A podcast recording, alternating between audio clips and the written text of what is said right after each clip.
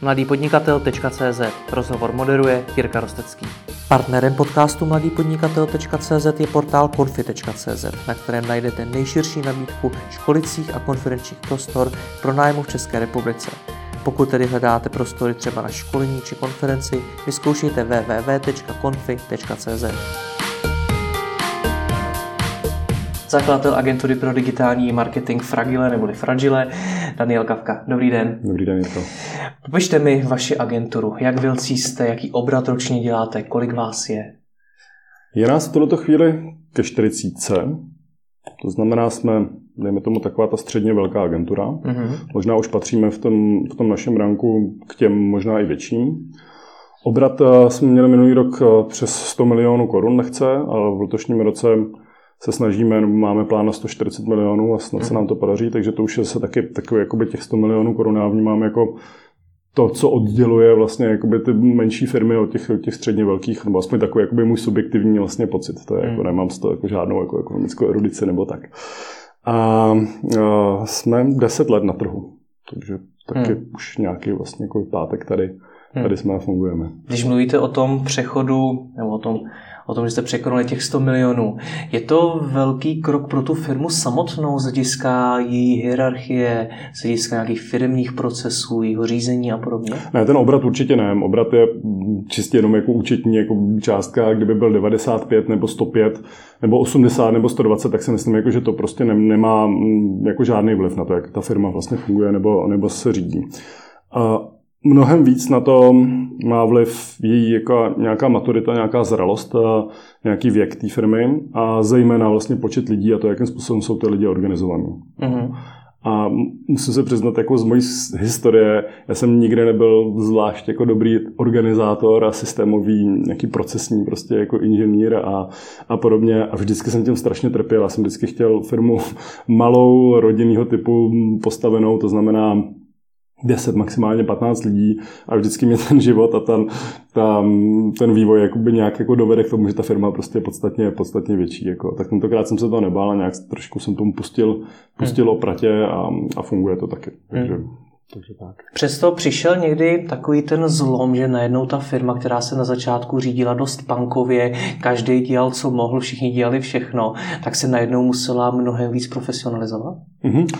Určitě. My jsme měli v historii, dejme tomu, nějaký dva takové jakoby skoky hlavní. Úplně na začátku jak říkám, já jsem předtím měl agenturu, která byla zaměřená na tvorbu vlastně webových stránek, aplikací, microsite, různých internetů a podobně, kterou koupila Etnetera. Eh, jmenovala se první multimediální, já jsem tam fungoval jako obchodní ředitel a bylo nás 35 a do, velmi zle jsme dojeli právě jako na nedostatek toho vlastně jakoby řízení procesního a nastavení flow a, a podobně. Bylo to v roce 2008, když přišla ekonomická krize, tak nás to prostě poměrně jakoby významně doběhlo a byla to zkušenost, kterou bych nerad, nerad zopakoval. To znamená, když jsem zakládal Fragile, tak já jsem chtěl mít butikovou agenturu. Málo lidí, já jsem tomu říkal supermanský model, to znamená opravdu málo, málo do pěti lidí, kteří jsou úplně skvělí a kteří dokážou vlastně si všechno udělat jakoby sami.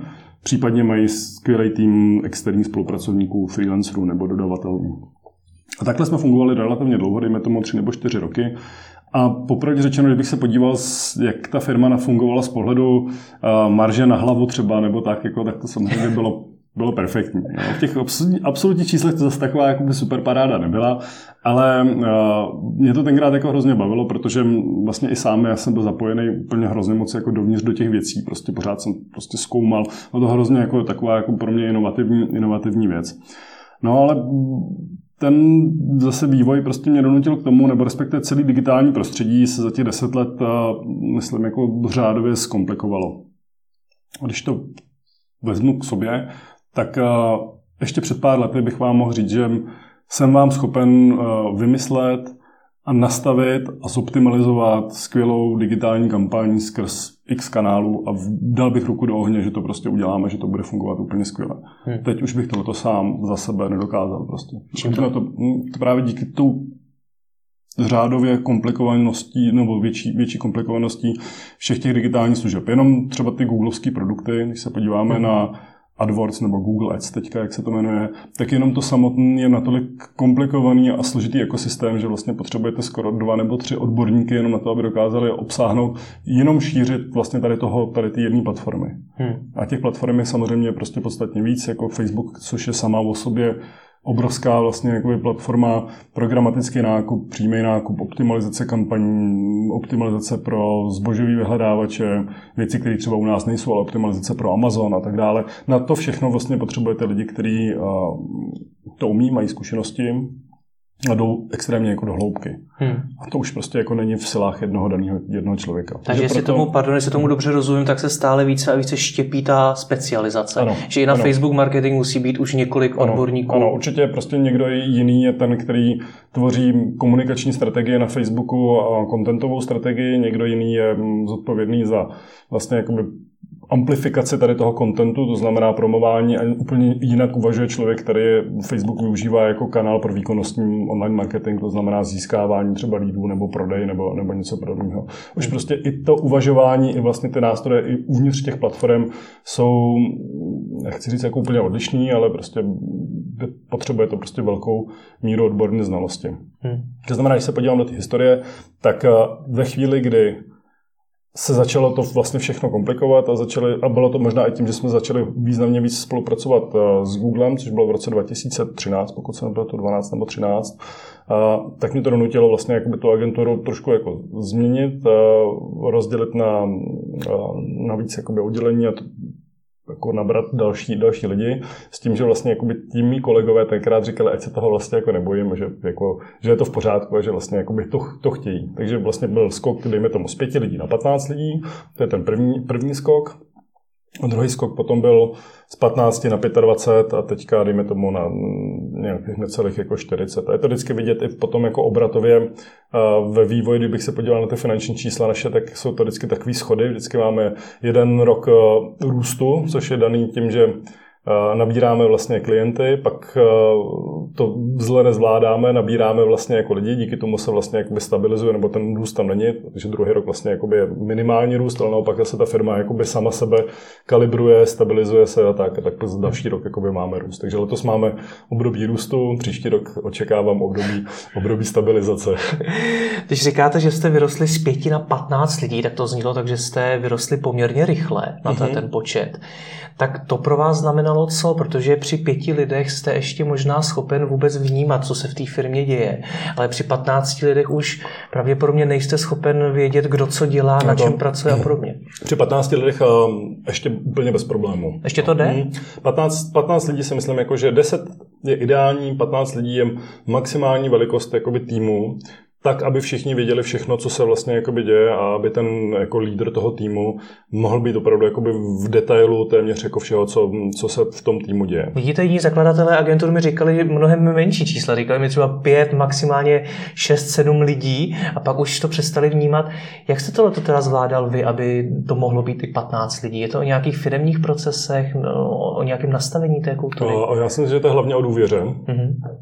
A o dobře nastavených vlastně jako komunikačních, komunikačních principech, částečně prostě možná i o nástrojích, jako který používáme. Nám tomu třeba pomohlo to, že jsme přešli z e-mailu na Basecamp nebo na nějaký prostě jako další nástroje pro, pro projektový řízení a komunikaci, že jsme zvirtualizovali ty věci, trošku jsme ubrali vlastně schůzek, přesunuli jsme to vlastně do nějakých jakoby příprav a potom jako nějaký stand-upů Děláme si vlastně pravidelný každodenní pětiminutový, ani ne, možná to ještě je kratší, vlastně jako kratoučky, prostě jako jenom, jenom sumarizace, kdo na čem, kdo na čem pracuje, týdenní hodinový, jednou za měsíc, potom jakoby další a potom kvartální, dlouhý a roční vlastně strategický. Máme jakoby takový systém vlastně porad, jakým způsobem to děláme hmm.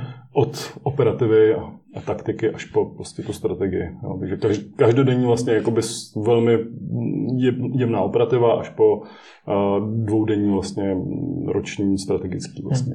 Hmm. dneska je vás těch 40 přibližně. Uh co vy sám dneska o té firmě víte. Protože velmi často už potom ti zakladatelé těch firm toho zdaleka neví tolik, kolik se v toho v té firmě opravdu děje.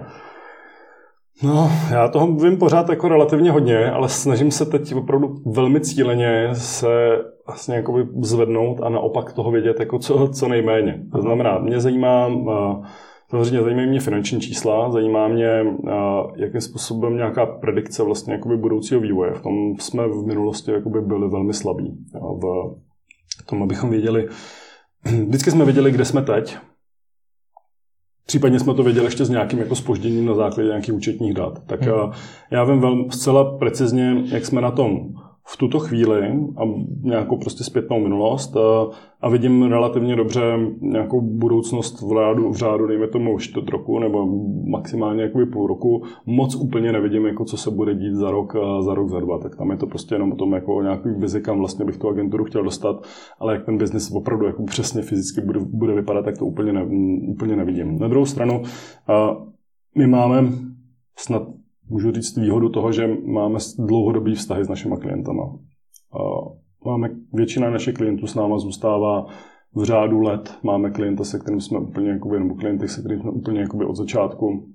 Je tam velká míra oboustranný vzájemné důvěry, zodpovědnosti, což jsou naše prostě ty základní, základní parametry vztahu s klientama a díky tomu mm, ta fluktuace vlastně klientského portfolia retence je velmi, velmi dobrá. To znamená, jsou agentury, které jsou zaměřené na rychle nabrat třeba tři měsíce nebo šest měsíců s někým pracovat a pak vědí, že ho vlastně jako mít za někoho jiného. U nás je to, ten cyklus je prostě jakoby mnohaletý v řádu prostě třech a více, více let. Takže to mě zase trošičku jako uklidňuje, že vidím, pokud se nestane jako nějaká dramatická změna ekonomického klimatu, že ta agentura prostě má jako hezký takový jakoby plynulej prostě jakoby drive, drive kupředu. No a nečeká nás to, protože o tom, že je před námi nějaká velká ekonomická krize se mluví už poměrně často, poměrně dlouho. Vnímáte tohleto riziko, že může přijít? No, určitě ano, protože jsem zažil tu krizi v 2007-2008 a vlastně jsem zažil dokonce i krizi předtím, ta byla snad, kolik to bylo, 2000 nebo něco podobného. A ta se nás tolik jako by nedotkla, ale ta 2007-2008 poměrně, poměrně významně. A, a na druhou stranu si říkám, jako, jestli to, že se o tom mluví, nutně znamená, že se to stane. To první věc, protože ta bublina 2007-2008, tak o tom se vůbec nemluvilo a byla způsobená něčím, co bylo prostě úplně mimo náš obzorek vnímání a co by vůbec mě nenapadlo, že prostě nějaká hypoteční bublina v jižní nebo v, v USA může takhle významně ovlivnit vlastně jakoby naše podnikání. Takže jako kdo ví, co, kdo ví, co přijde. Já se teda mnohem víc, čeho se mnohem víc obávám, je eh, to, že se významně mění vlastně jakoby i to prostředí těch digitálních kampaní. Vidím velký trend pro automatizaci, nasazení umělé inteligence a machine learningu a nějakého strojového prostě zpracování. A tam uvažuji, jakým způsobem to změní vlastně jakoby to naší, to naší práci a práci těch vlastně jakoby našich specialistů. Myslím si, že prostě část z nich může se stát, že budou muset prostě významně změnit svůj mindset a posunout se mnohem víc jakoby na nějaký konzultanty nebo prostě experty, knowledge holdry, který vlastně budou učit potom jakoby stroje, který budou dělat tu operaturu, kterou zatím ještě dost poměrně významně dělají lidi. Co to bude znamenat v praxi? Bude to znamenat to, že agentury jako jste vy budou potřebovat mnohem méně lidí?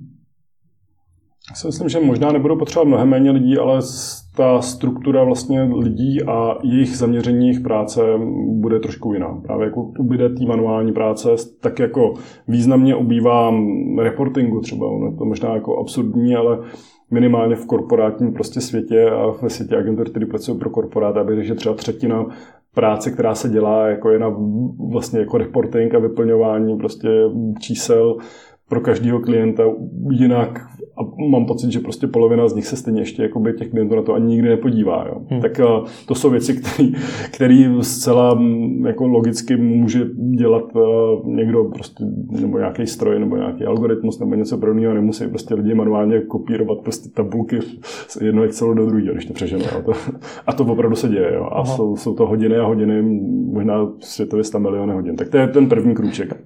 A druhý kruček jsou automatizace kampaní.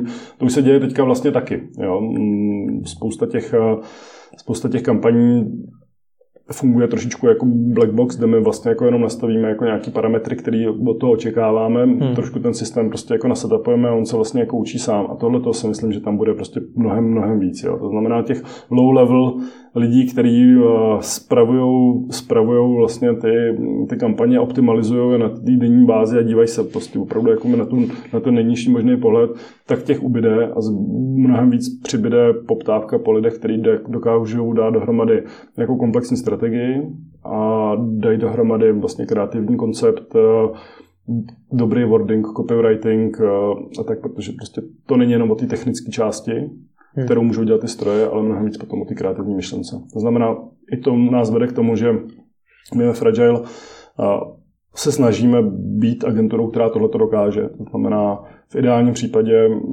za náma klient přijde s tím, že prostě potřebuje nový produkt, potřebuje ho dostat jako na trh, ideálně někde na tři, pět zemí najednou, má takový a takový prodejní cíle a my mu pomůžeme vymyslet, nebo společně vymyslíme kompletní komunikační strategii, vytvoříme vlastně kreativu, vizuály, případně spot, vymyslíme k tomu kampaně, kampaně naplánujeme, nakoupíme tam, kde je to potřeba nakupovat napřímo, nastavíme tam, kde jsou aukční systémy, ty kampaně zoptimalizujeme a participujeme na tom celkovém jako výsledku. Hmm.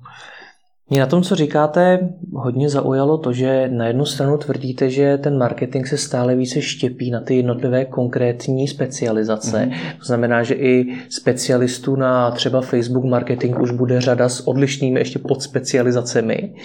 Na druhou stránku sám jste svoji agenturu nikam konkrétně nespecializoval ve stylu, že byste se třeba zaměřovali právě na social media marketing. Mm-hmm.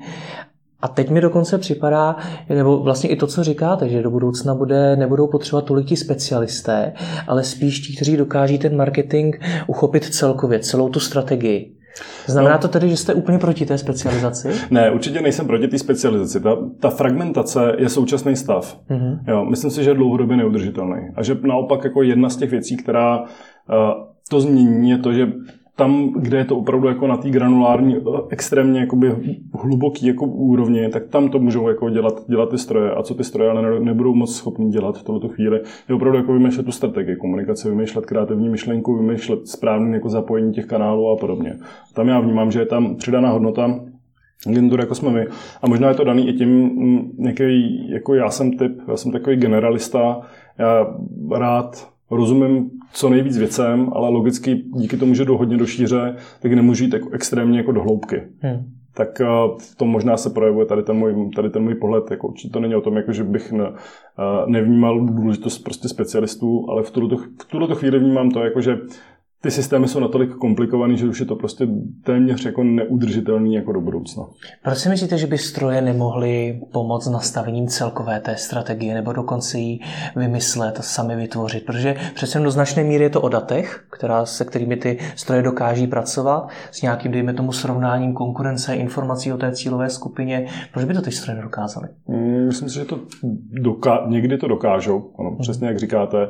Ale tam, kde ta jejich role je teď jakoby velmi v dohledné době, je opravdu jakoby na té na tý operativní úrovni. Na té strategické to ještě chviličku prostě bude, bude potřeba a i tak si myslím, jako, že tam bude potřeba někoho, od koho se ty stroje budou vlastně jakoby učit, že sami o sobě z těch dat oni to prostě jako nedostanou. Jako, hmm. oni, oni potřebují vzor, oni potřebují získat vlastně ty správné paterny, a teprve potom jakoby se můžou vlastně učit jako na tom, na, jinak, jinak je to jako jenom zhluk dat, který prostě ten stroj sám o sobě jakoby nedokáže identifikovat, co tam správně, co není. Takže ať vás v té budoucnosti ještě trošku víc potrápím, tak z dlouhodobého hlediska jste přišli o práci, protože specialist, ty speciální činnosti stroje nahradí, sám přiznáváte, že i tu celkovou strategii, takže vy za pár let nebudete potřeba. Já myslím, že to, bude, že, že to nebude pár let, ale že to je pár desítek let, než tady v tom stavu, než tady v tom stavu budu, budeme, budeme a já jsem si zcela jistý, že agentury a jejich lidi budou potřeba,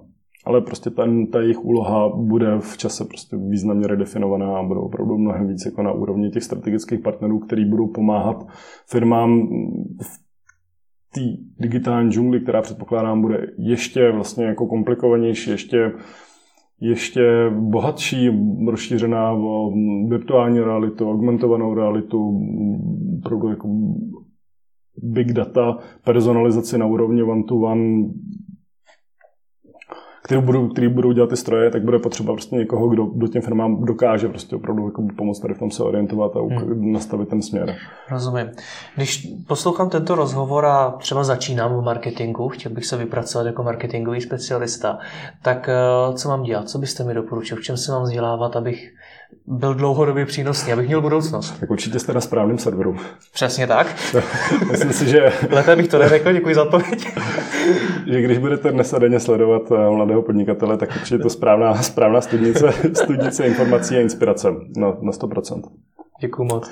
Jinak eh, Určitě využívat, eh, když úplně začínám, tak využívat nástroje, které jsou k dispozici, ať už je to digitální garáž od Google, vzdělávací programy třeba Facebooku, mm, informace, které dává dohromady seznam, který je tady u nás jako nejaktivnější a podobně. Určitě bych doporučoval stáž v nějaké agentuře našeho typu. Zkusit prostě napsat, jestli by nebylo místo nějakou třeba krátkodobou stáž nebo něco podobného. A nebál bych se zkusit si prostě ty kampaně jakoby dělat sám vlastně stejně tak, jako jsme si to učili prostě my, když hmm. jsme byli na začátku, tak stejně tak, stejně tak to vlastně teď může udělat jako kdokoliv, protože ta bariéra vstupu do digitálního marketingu je snad nejmenší ze všeho podnikání, který je. Tak jako, hmm. try and learn. Ještě mě e, jedna věc tomu zaujala. Sám jste zmínil, že v té předchozí agentuře jste měli vysokou tu marži na hlavu. Jak to funguje dneska, v době, kdy e, i sám přiznáváte, že těch lidí musíte na, tu, na toho klienta nasadit mnohem více, protože každý se specializuje na něco jiného? Mm-hmm. No, ono to nebylo tolik um, v té předchozí agentuře, ale spíš jako v začátku, v začátku, no, za, za začátku agentury. No, tam je to jasně daný tím, ve chvíli, kdy nepotřebujete platit šéfa, co jsem já, který vlastně jako fyzicky je velmi málo jako zaplacený na klientských projektech nepotřebujete platit eh, člověka na marketing, na HR, na organizaci, na asistentku a teda a teda, tak v tu chvíli samozřejmě ty fixní náklady agentury jsou podstatně menší. A takže tam je to jako hlavně jakoby tím, těma režijníma nákladama, díky kterým vlastně jakoby klesá, klesá eh, ten výnos na hlavu a je tak prostě jako pravidlo mě teda přijde jako, že nedaří se mi ho zlomit, že prostě s většinou prostě s příjemným člověkem nedochází k tomu, že by se zvedala významně ta, ta maržovost na hlavu. Mm-hmm. No. Tak jako, je to prostě tak. Jak se tohleto prolíná do naceňování vaší práce? No, do naceňování práce se to projevit jako nemůže, je to na nás vlastně, abychom přijímali takový lidi, kteří budou efektivní a kteří se zaplatí ideálně ještě lépe než, ty, než ten zbytek týmu. Pokud to neděláme, tak je to naše chyba, nemůžeme ji přenášet na, na klienta, my hmm. musíme si to vyřešit jako interně. Na druhou stranu samozřejmě jakoby vidím extrémní tlak na podmínky, na mzdy, na, na odměny a podobně a tohle to přenášet na klienty potom jako je velmi, velmi složitý. Jo. Hmm. Myslím si, že málo který klient, který sám je ve tlaku a kleštích jako stoupajících nákladů mzdových u nich sám. Zároveň přece jenom jako už nějaká inflace, nějaké inflační jakoby, trendy tady jsou vidět. Hmm a zároveň do toho prostě všichni přichází, že potřebuji zdražit, protože ještě oni sami, tak je to takový, jako, je to trošku, trošku jako složitý. No. Tak teď s tím bojujeme a asi budeme, nebo vím, že prostě budeme muset poměrně jakoby významně zdražit třeba o 20% v hmm. nějaký blízké budoucnosti. Už jste to zažili někdy za těch deset let, že jste museli takhle výrazně zvednout ceny? Mm-hmm. No. Jak, jak se to v praxi dělá? Jak se jde za těma klientama a řekne se jim, ale teď budeme o 20% dražší? Tenkrát to zase takový problém nebyl. Většinou jsme to dělali tak, že jsme novým klientům nasadili vlastně jakoby ty, ty nové sazby a se stávajícíma klientama jsme se domluvili na tom, že s tím držíme nějakou prostě periodu, během který vlastně jakoby držíme pořád jakoby domluvený, domluvený sazby, ale vysvětlili jsme to na základě jako opravdu jako reálných, a, reálných věcí, to znamená prostě jakým způsobem jako rostou platy a mzdy v daném období, jaký jsou odměny externích odborníků, pokud by si někoho takového jako najmuli, jaký by byly náklady, kdyby to, co co chtějí po nás, dělali interně a pro některé klienty dává smysl, aby to dělali sami interně, ale pro většinu našich, no, naše klienty to smysl nedává, ale kdyby chtěli, tak by zaplatili významně víc na svůj vlastní interní tým.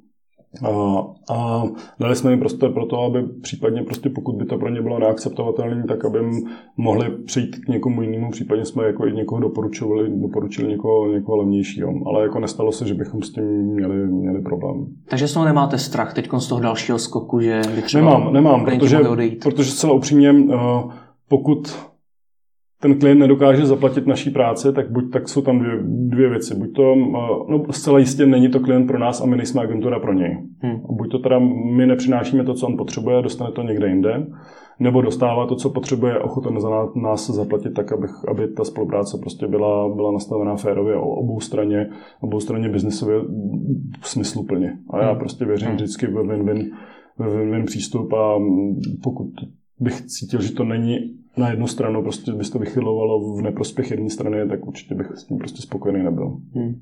Pojďme k těm lidem, ty jsou pro vás to nejcennější, jakožto pro každou agenturu. Jak je hledáte, jak vybíráte nový, nový lidi do vaší firmy? No, mě každý týden mimo uh, nabí, nějakých nabídek na investování, tak uh, mi volá minimálně tak 10 personálních agentur, kterými chtějí poradit a pomoct s tím, jak sehnat lidi. Uh, nepoužíváme inzeráty, nepoužíváme personální agentury.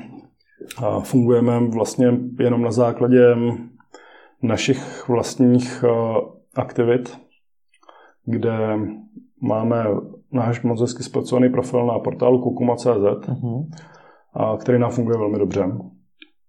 A komunikujeme pozice na sociálních sítích, ať už jakoby na našich stránkách nebo na, na kanálech, kde se združují vlastně jako lidi z, z daného oboru, z marketingu nebo z performance a výkonu a podobně.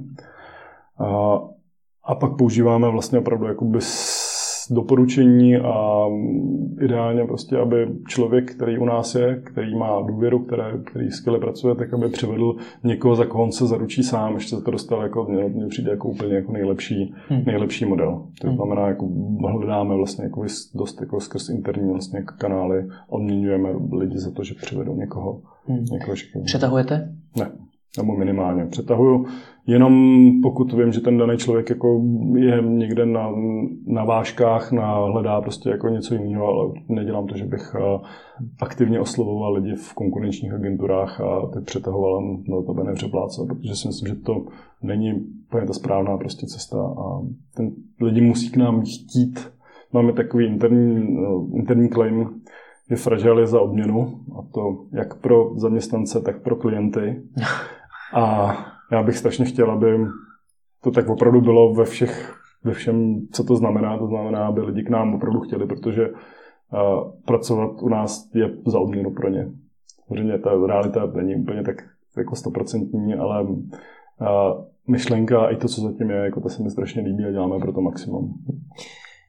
A nebojíte se, že vám někdo ty lidi přetáhne, nebo děje se to v praxi? Protože já když jsem se třeba díval na váš web, tak vy tam máte krásně fotky, možná nevím jestli všech, ale rozhodně mnoha zaměstnanců, všech to málo která agentura má, dokonce znám no. firmy, které se naopak jako snaží držet ty zaměstnance co nejdál, nikdy je neprezentovat, no, aby jim nikdo nepřetáhl. Jo, je to tak, no, tak my tam máme i kontakty, samozřejmě. Mimo jiné telefonní čísla, čísla maily, všechno. všechno no. jo, to znamená, ty lidi, klidně tam může dát jako LinkedInový jako kontakty, protože ty lidi ty nabídky dostávají a dostávají je prostě opravdu jako dnes a denně. A jediné, co s tím můžeme dělat, je dát jim smysluplnou práci a pocit, že to, co dělají, tak eh, opravdu má smysl a dát prostor pro to, aby to dělali eh, tam, kde je to baví. Aby k to, a zároveň k tomu měli podmínky, ať už finanční nebo nemateriální a další, takový, aby, byli, aby lidi byli spokojení. A je to složitý, teda musím říct. Hmm. Ale zatím, musím zaklepat, se nám to daří a vlastně jako lidé nám neodchází, no minimálně ta fluktuace u nás je jako relativně jakoby velmi, velmi nízká. A pokud odchází, tak odchází třeba ke klientovi. A, ale je to fakt jakoby prostě jakoby minimálně. Tak doufám, že se nám to podaří, podaří udržet. Děláme proto hodně a samozřejmě je možný proto dělat určitě jako ještě víc. Ale firm, úplně nejzákladnější pro mě je prostě firmní kultura, která je postavená na opravdu vzájemném vztahu, partnerství, kamarádství a to je něco, co prostě dlouhodobě podporujeme úplně jakoby maximálně a pomáhá to tomu, že neplatíme rozhodně nejvíc jako na trhu. To mi taky vysvětlete ještě víc, protože já když jsem se bavil s vašimi zaměstnanci, tak mi říkali, že máte dost plochou firmní hierarchii. Je to pravda? No, dá se říct, že jo. A co, co, co to v praxi znamená?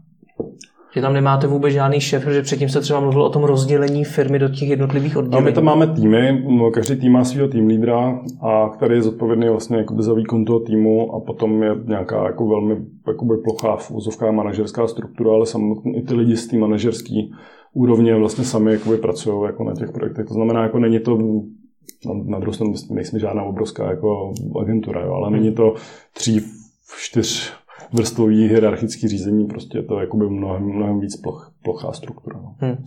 Jak eh, ty zaměstnance posouváte z hlediska jejich znalostí? Hmm. Zejména, když se ten marketing tak mění a vznikají stále nové specializace. No, jednak eh, využíváme zdroje, které máme díky našim partnerům. Eh, my jsme klíčový partner Google, což mm, pro nás znamená to, že máme přístup k spoustě interních vzdělávacích programů, k beta testům, k interním školením a podobně. A to tež se týče vlastně jakoby seznamu Facebooku, to znamená významně využíváme, nebo tak, jak je to jenom možné, využíváme vlastně jakoby programu školení pro, od tady těch partnerů. A máme interní vlastně nějaký, nějaký školící systém, jednak pro nový lidi, jednak pro, pro accounty, jednak vlastně no, pro, pro celou firmu, tak aby vždycky každý specialista dokázal prostě co nejvíc při, zpřístupnit tu jeho oblast, tu jeho specializ, tu specializaci vlastně ostatním a snažíme se získávat vlastně informace o tom, co lidem chybí i mimo těchto těch jako tvrdých hard skills eh, vědomostí, tak a třeba teďka prostě připravujeme velké školení ohledně organizace vlastně jako práce života, GTD a takové jako, takový věci, co se vlastně lidi sami řekli, jako, že, že chtějí. Dál využíváme a to je teda spíš jakoby pro, pro management uh, agency leadership program od Google, to je takový jakoby něco jako MBA, mm-hmm. programy od Tatairu a tak. Jako investujeme do toho relativně, relativně dost, ale věřím, že by do toho šlo jako dávat ještě víc jako úsilí a, a, a peněz, protože si myslím, že to je hrozně důležitá věc, aby hmm. lidi jako měli pocit, nejenom pocit, ale tu realitu prostě růstu hmm. a ta firma jim to umožní a investuje do nich. Jak se rozhodujete o tom, do čeho konkrétně z hlediska toho vzdělávání zaměstnanců budete investovat? Protože dneska je spousta firm, které vám jsou schopny udělat nějaká školení, kurzy, workshopy, eh, existuje spousta i online, eh, online materiálů a tak dále. Tak do čeho nebo jak se rozhodujete mm-hmm. vy, do čeho ty peníze vložíte? Jo, uh, no my máme ještě takový jako zajímavý lakmusový papírek a to je to, že u nás na benefity lidi přispívají. Jo. Taková zajímavá věc, že vlastně jakoby i na výuku jazyků, třeba, nebo mm, konference, která není úplně třeba jakoby zásadní pro tu core znalost daného člověka, tak pokud na ní někdo chce jít, tak si může o to požádat. A pokud na ní si sám přispěje a ten, ten příspěvek je na úrovni 20 až 50% tak Eh, my mu je prostě rádi zaplatíme. A ty peníze, které vlastně jako takhle lidi vlastně dávají jakoby na tyhle ty firmní benefity, hmm. tak ty jdou potom na společný účet, eh, který vlastně potom využívají lidi zase pro financování, ať už jako společných prostě výjezdů, který děláme, jako že vlastně jakoby firma podpoří to, že prostě v týdnu můžeme jet na hory nebo mm, nějak, prostě cokoliv jako dalšího. Děláme jako relativně hodně tady těch prostě společných aktivit, jako aspoň každý týden se téměř jako jedna, jedna nějaká akce dělá a tohle to všechno se právě platí tady z těchto těch peněz, s kterými lidi participují na, na tady těch nadstandardních jako věcech. Hmm. Jo, a já věřím tomu, že když uh, za něco musíte dát pár stovek, tak si to budete vážit mnohem víc, jako než když prostě to máte úplně jako celý zadarmo. Hmm. Když se ještě na chvíli vrátím k tomu hledání těch lidí, tak eh, koho dneska hledáte, nebo kdo se dneska hledá nejhůř?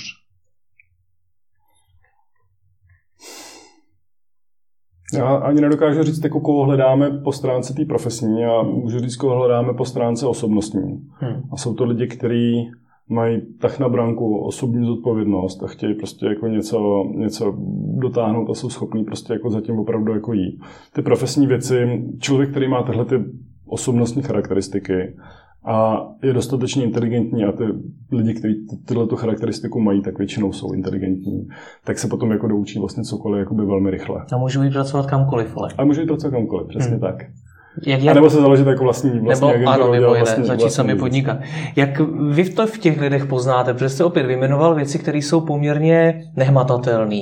A na tom člověku při tom pohovoru je vůbec nemusíte poznat. No, je to trošku složitý, jo. A, protože kolikrát vlastně člověk, který vás ohromí skvělým CVčkem a zkušenostma a tak dále, a firmám, firmám jako kde pracoval a pozicemi a tak, a, tak to vůbec potom jako ještě nemusí jakoby znamenat jako to, že opravdu jakoby je dobrý. A to znamená, my se ptáme, co vlastně jakoby ten člověk eh, dokázal. Ne, co dělal, kde pracoval, jaká byla jeho pozice, ale co bylo výsledkem jeho práce. Co to znamenalo, jaké byla jako investice, jaký byl ten reálný výsledek, jako jak to dopadlo. A pokud na tohle to dokáže prostě okamžitě jako zodpovědět, tak on ví, jaká je hodnota té jeho práce, je hodnota toho, čeho dosáhnul a pak je to prostě vidět. Jako pokud začne mluvit o tom, co dělal, tak to tolik už potom jakoby neznamená to, že opravdu jakoby vidí tu svoji vlastní hodnotu a je tam ten tah na tu branku. Hmm. Z čehož v podstatě vyplývá, že juniory neberete? Nebo úplný začátečníky? Ano i ne. Hmm. Na začátku vlastně agentury jsem to na juniorech stavil poměrně hodně a vlastně lidi, kteří teď jsou se mnou na té manažerské úrovni, tak většina z nich jsou lidi, kteří tam prostě opravdu vyrostli úplně jako od od nuly, dá hmm. se říct. Jako. A tu důvěru vlastně jako by si vybudovali díky tomu, jako, že tu zodpovědnost uh, si vzali a prostě šli do kupředu, což je skvělý úplně. A pak se ale ukázalo se, že nějakou chvíli jsme bojovali s tím, že vlastně jakoby ten juniorní tým jako je nedostatečný, takže teď si myslím, že úplně jako ideální věc je dělat eh, kombinaci seniorního člověka, který přináší nějakou znalost prostě od někud od jinak. Já mám problém v tom, že jsem nikdy nepracoval nikde jinde než ve vlastních vlastně jakoby firmách. Hmm. To znamená, ta zkušenost eh, i klidně z korporátního světa nebo z jiných agentur je strašně důležitá je fajn, když někdo přijde jako s tady to zkušeností od jinu a zároveň třeba k, tomu, k němu dostane, dostane ještě jako někoho juniora, to znamená pracujeme na programu stáží, máme super lidi z Vysoké školy ekonomické z programu Klikit, nebo respektive něco z, z celých jakoby, škol, ale hodně jich jako z ekonomky tak ty jsou úplně prostě skvělí a jako zůstávají u nás potom dál. Máme výměný programy v rámci Google, teď si rozjete nějaký výměný programy mezinárodní, protože jsme součástí nějaký sítě mezinárodních agentur, takže takovým způsobem. No. Hmm. Pojďme ke klientům. Vám se povedlo získat řadu velkých značek, třeba Adidas, Albert, Doktora Maxe a podobně. Jak se nám daří k takovýmhle velkým brandům dostávat? Jsou dva dva přístupy. Jeden přístup eh, je to, že nás doporučí někdo, ideálně náš bývalý klient nebo někdo, s kým jsme pracovali a vlastně jakoby řekne, hele, Fragile jsou dobrý, mm-hmm. ty prostě poptej. A ten člověk, který prostě potřebuje zrovna jakoby tu agenturu vybrat, jako tak nás poptá, většinou potom jakoby jsou, to, jsou to výběrka. Takže na základě vlastně jakoby účasti v výběrových řízení, kde se poměrně významně vybíráme, do čeho půjdeme a kam půjdeme. No, ale je tam hrozně důležitá ta osobní prostě jako reference. Hmm. Na druhou stranu prostě podařilo se nám vyhrát třeba Czech Tourism velký výběrový řízení, do který bych dřív vůbec jako neuvažoval, že bychom šli. Prostě říkal bych, ale to prostě vůbec jako nemá smysl, prostě nechci dělat tady pro státní zprávu, nevěřím tomu, že to prostě funguje. A to teď, když jsem viděl, jako, jakým způsobem ty výběrové řízení prostě fungují jako zcela extrémně transparentně a férově, a podařilo se nám vyhrát extendru tam, tak, ehm, tak se toho prostě už jakoby nebojím a jdeme i do, i do některých jakoby těch veřejných výběrových řízení, které si sami prostě najdeme. A tak. Hmm. Zníte dost pozitivně, mám i tu opačnou zkušenost z řady agentur, které mi naopak říkají, že ten trh je dost pokřivený, že je tam spousta hráčů, kteří tam přichází se strašně nízkými cenami, postřelují je, ty výběrové řízení nejsou úplně korektní a tak podobně. Takže to není tak špatné? No, nedokázal bych říct, že to takhle bude, bude všude. Já jsem říkal, že si vybíráme. Hmm. To znamená, pokud my chceme mít klienty, pro který bude radost pracovat a který budou chtít pracovat, nebo budou chtít, abychom my pracovali pro ně. Hmm. Musí ten vztah být opravdu prostě obou straně dobře nastavený.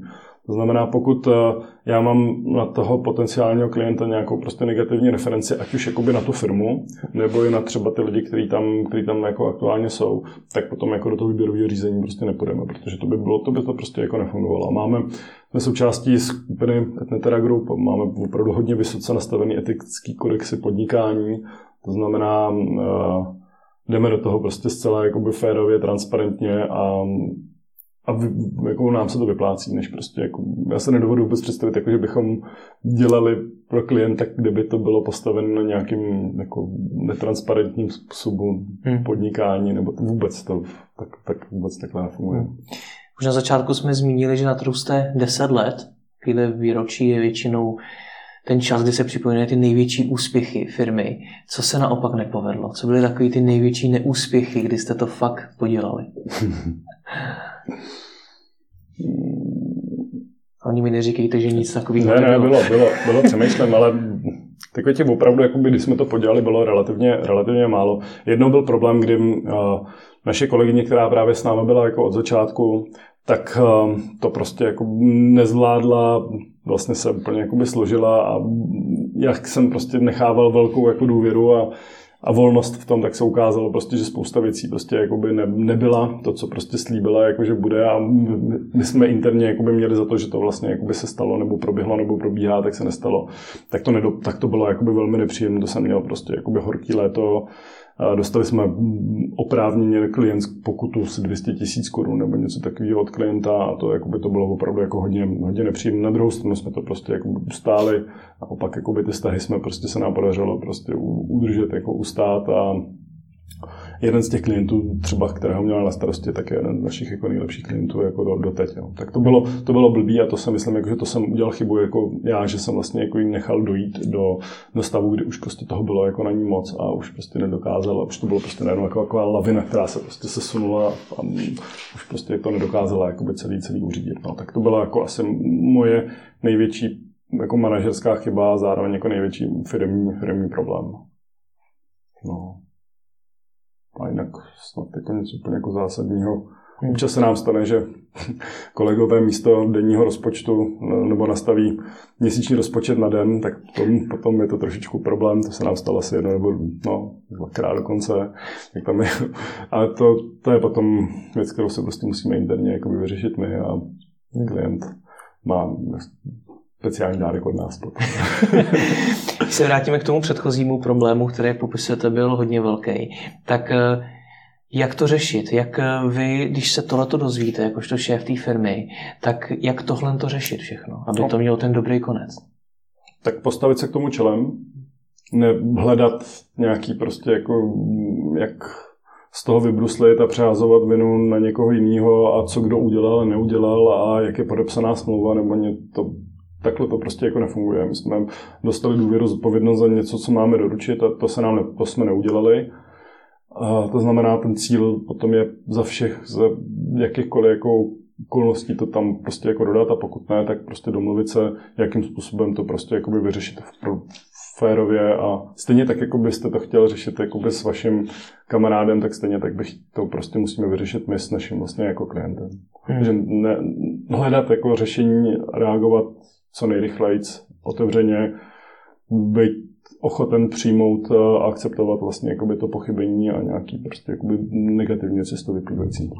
Ještě teda, jako co mě napadá, co bylo, co bylo těžké období, tak eh, bylo období minulého roku vlastně, a prvních pět měsíců za sebou jsme byli ve ztrátě. No to primárně den tím, jak jsem říkal, jak máme ty schody, tak to jsme prostě nabrali relativně hodně lidí. Já myslím, že snad deset prostě jakoby za, za čtvrt roku nebo něco takového. A a ten biznis prostě ne, nepřišel tak, jak jsme ho plánovali a teďka já jsem na to koukal a každý měsíc tam bylo prostě jakoby 100 tisícový ztráty. Tak to teda to bylo takový trošku jako náročný období psychicky.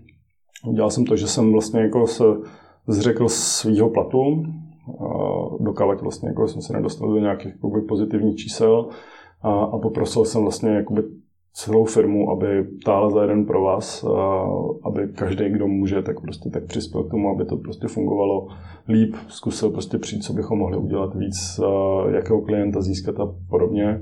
No a dopadlo to tak, že na konci roku jsme měli čísla lepší než ten předchozí rok.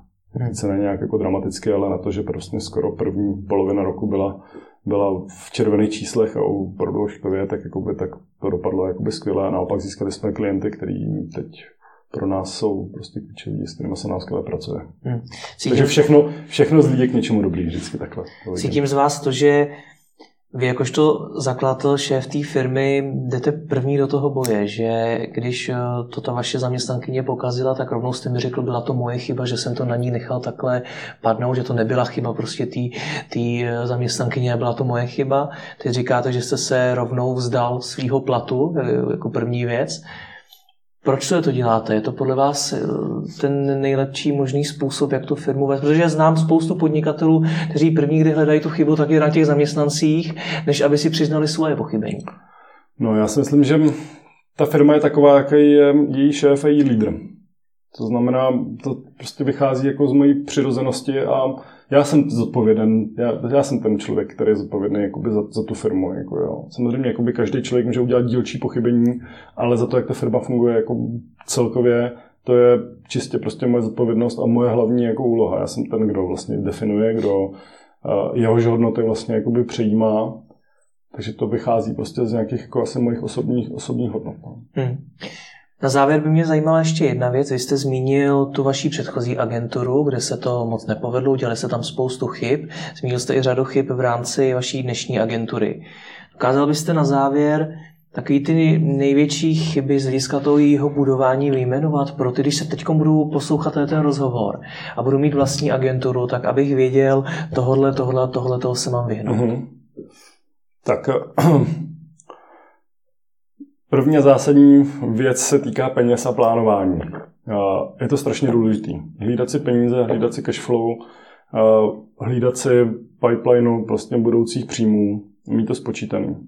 Protože pokud tohle to nevíte, tak vás to může opravdu jako zle doběhnout a mnohé, a řeší se to už špatně. Jako ve chvíli, ta firma je prostě v dlouhodobé ztrátě. My jsme na to byli připravení, protože jsem prostě věděl, že takováhle věc se prostě může stát a to znamená, my jsme měli prostě připravený peníze na to, abychom vlastně mohli jakoby fungovat po relativně dlouhou dobu i v té ztrátě, ale jako není to, není to příjem. To znamená být jako na to připravený. Předávat třeba každý měsíc nějakou část stranou. v podstatě, v podstatě ano, já dlouhodobě prostě reinvestuju, reinvestuju profit firmy do toho, abychom měli vlastně polštář jako na to, abychom byli schopni dělat větší klienty, větší kampaně, případně v, a dovolit si akvizici nových lidí nebo no, nového klienta, který třeba stojí, hmm. nebo nějaký nový služby. Můžete vyčíslit, kolik to je? Přibližně třeba procentuálně? 50%, minimálně 50% každoročního profitu reinvestujeme. Hmm.